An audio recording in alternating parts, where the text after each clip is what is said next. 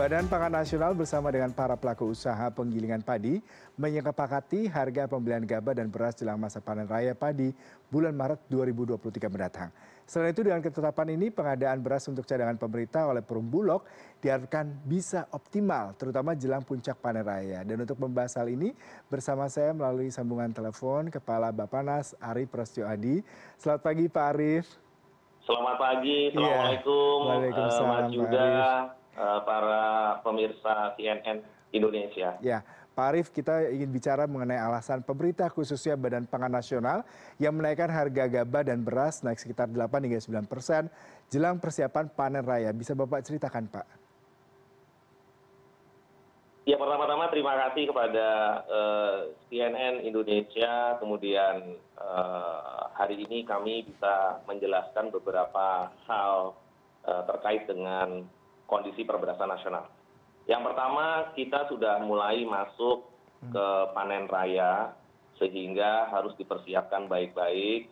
Tentunya bagaimana pemerintah menyiapkan cadangan pangan pemerintah.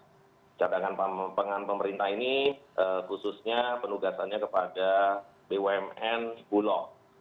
Kemudian kalau kita lihat memang kebijakan ini tidak populer menaikkan harga pada saat jelang panen raya atau mulai panen raya. Tetapi ini harus kita lakukan karena kita sendiri menginginkan bahwa harga itu wajar. Ya. Wajar di tingkat petani, wajar di tingkat penggilingan, dan wajar sampai dengan konsumen. Hmm. Sehingga kami merasa perlu untuk mengumpulkan beberapa eh, stakeholders di perberasan. Sebenarnya ini sudah berlangsung cukup lama. Kita libatkan KTNA, kemudian HKTI, Perpadi, Badan Pusat Statistik, ya tentunya eh, dengan beberapa pihak stakeholders di perberasan. Kemudian setelah itu eh, kita ingin harga itu juga tidak terlalu tinggi di hilir. Jadi yang pertama adalah kita mau petani kita juga eh, mendapatkan harga yang fair. Eh, juga yang di hilirnya eh, bisa kita kontrol bersama. Demikian Mas Yuda. Mhm. Berarti apakah ini memang sejalan dengan tita Presiden Jokowi yang akhirnya memang mengindaki Badan Pangan Nasional melakukan hal ini, Pak? Poinnya adalah eh, Badan Pangan Nasional harus menjaga kewajaran harga di hulu dan juga di hilir. Mhm. Jadi memang kita tidak bisa serta-merta menurunkan harga eh, beras di tingkat konsumen, ya. Kemudian atau tinggi, terlalu tinggi di tingkat konsumen, atau terlalu rendah juga di tingkat petani. Jadi dua-dua ini harus diseimbangkan. Hmm. Jadi perintahnya Pak Presiden, bagaimana menjaga ketersediaan, kemudian bagaimana menjaga inflasi, kemudian bagaimana menjaga harga sehingga daya beli masyarakat ini eh, tetap baik. Ya, baik. Pak Arief, kalau kita bicara tadi Bapak menekankan ini sepertinya keputusan tidak populer, terutama jelang kenaikan, ke jelang panen raya. Tetapi tetap harus diambil. Mengapa ini Pak dilakukan? Iya, karena kalau kita lihat em, terakhir kali ada adjustment itu ya tahun 2020. Harga sebelumnya di Bulog itu 4.200 untuk GKP, Mhm. kemudian 8.300 eh, untuk beras medium gitu. Sehingga ini dirasakan perlu semacam adjustment ya sehingga sama-sama Ya. Kalau misalnya harga di tingkat penggiling padinya ini tidak diatur ya itu nanti harga bergerak naik seperti yang terjadi kemarin kemarin itu harga GKP di beberapa tempat sudah di atas Rp6.000 Oke. jadi ada persaingan di antara penggilingan padi.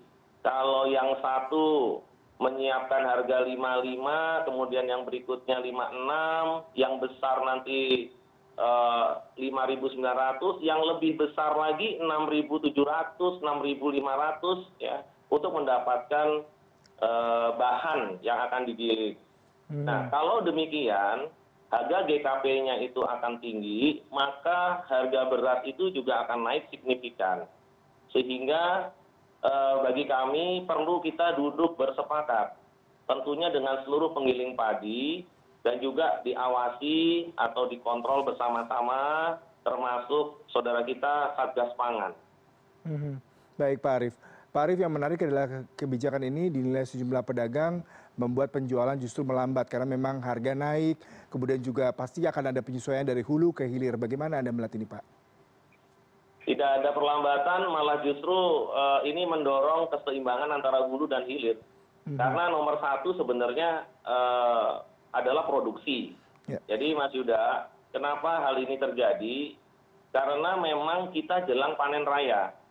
Okay. Nah kalau uh, kebutuhan dua setengah juta ton, kemudian dalam tiga empat bulan terakhir itu memang kita uh, belum sampai di angka itu, artinya produksi sekitar 1,3, 1,4, 1,5 juta ton per bulan, ini memang pasti akan terjadi.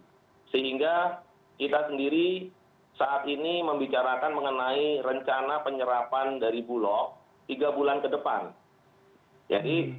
bulog sudah ditugaskan untuk menyerap sekitar 2,19 juta ton sepanjang tahun 2023. Nah, supaya tidak terjadi kenaikan harga yang signifikan di hilir, ya, kita memang siapkan 70 persen penyerapan dari 2,19 juta di semester pertama, 30 persen di semester kedua, Mas Yuda. Hmm. Baik. Dengan skema tadi Bapak katakan uh, 30 persen, 70 persen di awal justru. Anda melihat apakah ini merupakan langkah strategis mengingatkan harga akan fluktuatif Pak. Kemudian juga anomali cuaca juga berpengaruh. Bagaimana Anda melihat hal ini Pak? jadi untuk eh, harga itu sebenarnya ada kesetimbangan baru mas yuda kalau kita lihat harga harga variable cost dari beberapa eh, variabel untuk terbentuknya harga beras seperti fertilizer ya, kemudian biaya transportasi biaya tanam dan lain lain memang ada kenaikan. Dan ini memang perlu ada adjustment. Tetapi sampai hari ini sebenarnya pemerintah belum menaikkan hpp secara eh, eksplisit. Artinya belum ada peraturan badan pangan untuk menaikkan secara signifikan kami hmm. perlu nanti setelah ini tentunya berdiskusi lagi dengan pelaku pelaku usaha berapa sih harga kondisi yang terbaik ya hmm. terbaik itu maksudnya harga yang baik di tingkat petani harga yang baik di penggilingan padi sampai dengan konsumen Hmm. sehingga kita tidak boleh sektoral saja di satu lini. Misalnya maunya harga murah saja di hilir begitu ya itu nggak bisa karena memang ada yang perlu di adjust hmm. sehingga pak presiden sangat hati hati sekali untuk uh, memutuskan kenaikan kenaikan harga ya atau penurunan harga sekalipun okay. uh, untuk menjaga daya beli yang ada di masyarakat. Berarti pak arief eh, kenaikan delapan hingga sembilan persen ini belum fix ya mengingat tadi masih akan berdiskusi dengan sejumlah elemen terutama kalau saya tadi membaca masih banyak warga ataupun komunitas yang uh, merasa keberatan dengan kebijakan ini mengingat inflasi terkait dengan fertilisasi kemudian juga biaya transport terutama yang dibebankan oleh kepada petani juga harusnya dipertimbangkan pak. Ya kalau kita menaikkan harga kan sebenarnya bukan membebankan petani jadi sebelumnya tuh tahun 2020 harganya seperti disampaikan tadi 4.200 gitu ya untuk GKP. Kemudian eh, hari ini 4.550 itu adalah kesepakatan antara penggiling padi dengan badan pangan begitu. Hmm. Karena kalau misalnya eh, harga di atas 6.000 seperti kemarin ya itu sebenarnya kita bisa hitung harga berasnya pasti tinggi terutama di tingkat konsumen. Sehingga ini harus ada keselarasan antara produksi dengan konsumsi. Nah tetapi solusi utamanya hari ini sebenarnya adalah produksi. Begitu hmm. produksi itu meningkat maka nanti akan ada kesetimbangan baru. Baik berarti ini memang benar benar mengikuti produksi di mana kalau terjadi surplus maka akan ada harga yang secara tidak langsung akan turun karena demand juga tidak bertambah sementara supply besar ya pak. Berarti kembali kepada market. Tetapi yang menarik adalah pak kalau kita bicara tadi bapak katakan ada variable tambahan buat para petani. Misalkan mereka harus membayar inflasi tambahan untuk kenaikan harga pupuk kemudian juga pastinya kenaikan harga bahan bakar juga distribusi juga menjadi meningkat. Apakah harga harga itu juga nanti akan ditambahkan ke dalam kenaikan harga gabah dan beras pak? Mas yuda dan pemirsa cnn setiap kegiatan kita itu sebenarnya ada cost structure. Nah cost structure itu yang harus kita diskusikan bersama dalam menentukan nanti hpp harga pembelian pemerintah ya. Harga pembelian pemerintah ini kita perlukan diskusi yang cukup cukup dalam ya untuk bagaimana tetap harga gabah ya di tingkat petani gabah kering panen itu tetap di atas hpp plus margin. Jadi harga pokok produksi gitu ya. Hmm. harga pokok produksi plus marginnya. Nah yang dihilir juga sama ya. Tentunya pertumbuhan ekonomi harus tetap lebih tinggi daripada inflasi ya. Inflasi tetap uh, kita pemerintah kemarin bersama menko perekonomian menteri keuangan menyampaikan bank indonesia bahwa targetnya adalah tiga lima persen plus minus satu gitu ya. Sehingga hulu dan hilir ini harus dijaga. Tapi kalau untuk beras ini kita sudah diskusi dengan eh, teman teman semua bahwa produksi di bulan Februari ini akan meningkat sampai dengan eh, empat juta ya. Kemudian di bulan Maret dan April itu juga akan empat juta ton ya. Empat juta ton empat juta ton empat juta ton versus kebutuhan rata rata dua setengah juta ton dengan e, meningkatnya produksi jelang panen raya atau mulai panen raya saat ini kita ini sekarang sekali lagi mempersiapkan bulog ya untuk melakukan penyerapan. Mhm. kalau sebelumnya kita bersama kementerian perdagangan melakukan stabilisasi harga di hilir ya kalau nanti ke depan stabilisasinya itu di tingkat petani sehingga harga di tingkat petani itu tidak jatuh. Makanya kita untuk eh, melakukan persiapan persiapan tentunya nanti ke depan bersama kementerian pertanian ya dan juga bulog sebagai bumn yang memang eh, ditugaskan untuk menyiapkan cadangan pangan pemerintah tentunya beras hmm. mas yuda baik pak arief Nah terkait dengan seberapa pentingkah Pak Badan Pangan Nasional melakukan kesepakatan selling price di saat petani akan mempersiapkan panen raya Pak?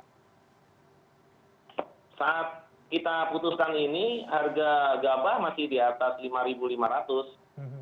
sehingga eh, untuk menjaga supaya tidak berebut beras nggak ya. berebut gabah GKP di tingkat petani ini perlu diatur hmm. karena kalau misalnya tidak diatur naiknya signifikan kemarin ada beberapa tempat di atas 6.000 sudah harganya sedangkan tadi uh, dalam intro dengan CNN juga disampaikan bahwa harga beras naik harga minyak naik nah iya. sekarang kita kontrol kalau harga beras itu tidak mau naik terlalu signifikan tetapi kita sadari akan ada adjustment atau keseimbangan harga baru ya kita juga harus kontrol harga e, gabah kering panennya hmm. nah angka itu yang harus memang kita sama-sama siapkan hmm. bersama penggiling padi gitu oke nah kalau kita lihat dalam eh, grafik yang ada ya, bulan maret april mei itu waktunya kita menyerap. Sehingga nanti bulog itu eh, punya cadangan pangan yang bisa kita pakai stabilisasi di akhir tahun ini dan awal tahun depan. Kita nggak mau kejadian ini terulang ya. Jadi kita akan lihat sama-sama. Dalam tiga bulan ke depan ini panen ini hasilnya seperti apa karena dunia ini sekarang juga mengalami climate change. Ya. jadi ada perubahan eh, cuaca di mana kita harus waspada. Nah hmm. bukan masalah kesalahan di produksi bukan masalah yang lain tapi kita eh, saya terutama diminta oleh pak presiden menjaga ketersediaan. Ketersediaan ini sangat penting eh, bagi masyarakat indonesia mas yuda. Hmm baik yang menarik bapak tadi katakan selama tiga bulan ini sampai tiga bulan ke depan pasokan aman karena memang dalam tanda kutip panen raya menarik uh, cukup banyak uh, stok gabah ya Pak, sehingga bisa mengontrol harga beras. Tapi di satu sisi petani juga mempertanyakan ketika nanti misalkan pada saat tidak panen raya, apakah kontrol harga tersebut masih bisa dengan harga tertinggi Pak? Mengingat memang kadang-kadang ketika uh, suplainya besar, harga pasti akan turun. Tetapi ketika kondisi di mana sedang tidak stabil ataupun pasokan tidak banyak, harga tinggi tapi juga impor banyak seperti apa ini Pak? Impornya itu nggak banyak kalau hmm. impor itu kemarin 500 ribu ton itu diputuskan uh, dengan uh, raportas dan uh, rapat bersama Pak Presiden.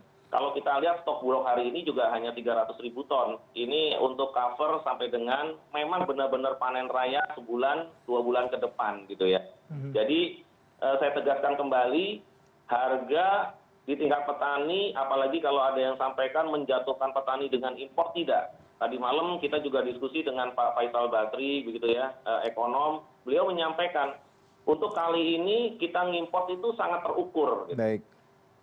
Kalau impor terukur, buktinya adalah eh, harga juga tetap baik sampai hari ini di tingkat petani. Jadi coba tolong dilihat, Mas Yuda, harga di tingkat petani sampai hari ini masih baik atau tidak. Mm-hmm. Nah, kalau harga di tingkat petani hari ini masih baik, artinya kebijakan impor itu tidak mengganggu harga di tingkat petani hari ini. Mhm. Kemudian untuk yang ke depan, kita juga akan pastikan kebalikannya. Kita juga akan tetap menjaga harga di tingkat petani. Kenapa? Karena tugas kita nanti membantu penyerapan. Ya, jadi Badan Pangan Nasional ini mengerjakan dua hal. Yang pertama stabilisasi di tingkat uh, konsumsi, ya artinya harga dihilir untuk menjaga inflasi plus minus satu dari tiga setengah persen. Yang satu lagi harga di tingkat produsen atau petani sehingga memang eh, ini diperlukan eh, kolaborasi sinergi dari seluruh kementerian dan lembaga termasuk private sector pelaku usaha perberasan. Hmm. Pak Arief terakhir Pak, tadi yang menarik ada perlu adanya koordinasi kolaborasi dengan kementerian kemudian private sector untuk menciptakan kondisi yang kondusif terkait dengan harga gabah dan padi. Ke depannya dalam waktu dekat ini selain tadi yang menaikkan harga, lalu apa langkah lain Pak untuk menjaga stabilisasi ini Pak? Kita akan tingkatkan cadangan pangan pemerintah ya. Bukan hanya di beras bukan hanya di bahan pokok tetapi ada 9 plus 3 jadi sekitar 12 13 komoditas. Mhm. nanti pembagiannya di bulog itu adalah padi jagung kedelai. Kemudian yang lainnya seperti ayam telur cabai bawang merah bawang putih gula konsumsi itu ada di BUMN pangan ID Food atau RNI sebagai holding BUMN pangan.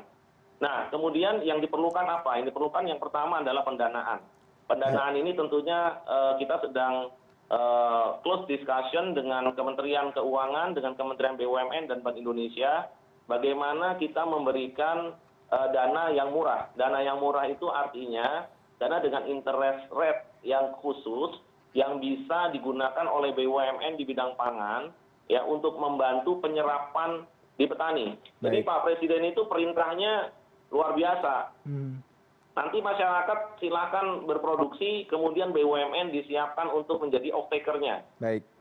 Nah kalau demikian itu kita selesai urusan di hulu. Artinya bumn nya disiapkan untuk menjadi off taker ya sambil juga dipersiapkan untuk cadangan pangan pemerintah. Dan kita sudah dapat perpresnya. Badan pangan nasional ini sudah dapat perpres perpres nomor 125 tahun 2022 mengenai cadangan pangan pemerintah kemudian diturunkan lagi eh, melalui peraturan badan pangan nasional yang satu lagi adalah peraturan menteri keuangan untuk pendanaannya sehingga nanti ini akan membangun ekosistem antara hulu sampai dengan hilir eh, sebagai contoh begini misalnya eh, beberapa waktu ini kita semua sangat prihatin gitu ya harga live bird ya atau ayam hidup itu hmm. misalnya jatuh gitu ya di iya. bawah kita nggak bisa kerjakan apa apa selama ekosistemnya belum dibangun. Ekosistem itu maksudnya tadi eh, bumn nya dipersiapkan kemudian kita bangun infrastrukturnya seperti cold room ya eh, cold storage ya untuk kita siapkan cadangan ini dalam bentuk frozen. Sehingga nanti kita nggak eh, lihat lagi petani peternak itu sedih karena barang-barang yang diproduksi itu harganya di bawah harga produksi mereka begitu biaya produksi mereka jadi ya. membangun ekosistem ini juga harus sampai dengan hilirnya pada saat sudah diserap nanti oleh bumn saya berharap dengan kementerian lembaga lain ya bisa dilakukan hilirisasi untuk program-program eh, pemerintah. Pak Presiden kan menyampaikan menurunkan stunting dari 21 ke 14 persen sampai sekecil-kecilnya ya sampai dengan tahun 2024. Nah ini bisa dilingkan dengan uh, apa yang diserap dari masyarakat dan itu perintahnya Pak Presiden itu memang betul. Jadi serap sebanyak-banyaknya ya biarkan kondisi di luar itu uh, hektik atau uh, sulit mengenai apa namanya penyediaan atau ketersediaan bahan pokok bahan pokok strategis tapi di Indonesia ini harusnya kita tidak kekurangan karena kita uh, kalau kita lihat dengan harga seperti hari ini itu artinya sebenarnya masih sangat baik ya dibandingkan dengan negara-negara lain. Jadi kemarin laporan dari BPS, kemudian dalam rakor dengan uh, Menko Perekonomian dan Menteri Keuangan, Indonesia salah satu yang bisa menjaga inflasi dan pertumbuhan ekonomi, Mas Yuda. Baik, Pak Arief. Terima kasih sekali untuk perbincangannya pagi hari ini, Pak Arief, selaku Kepala Badan Pangan Nasional Bapak Nas. Salam sehat selalu, Bapak.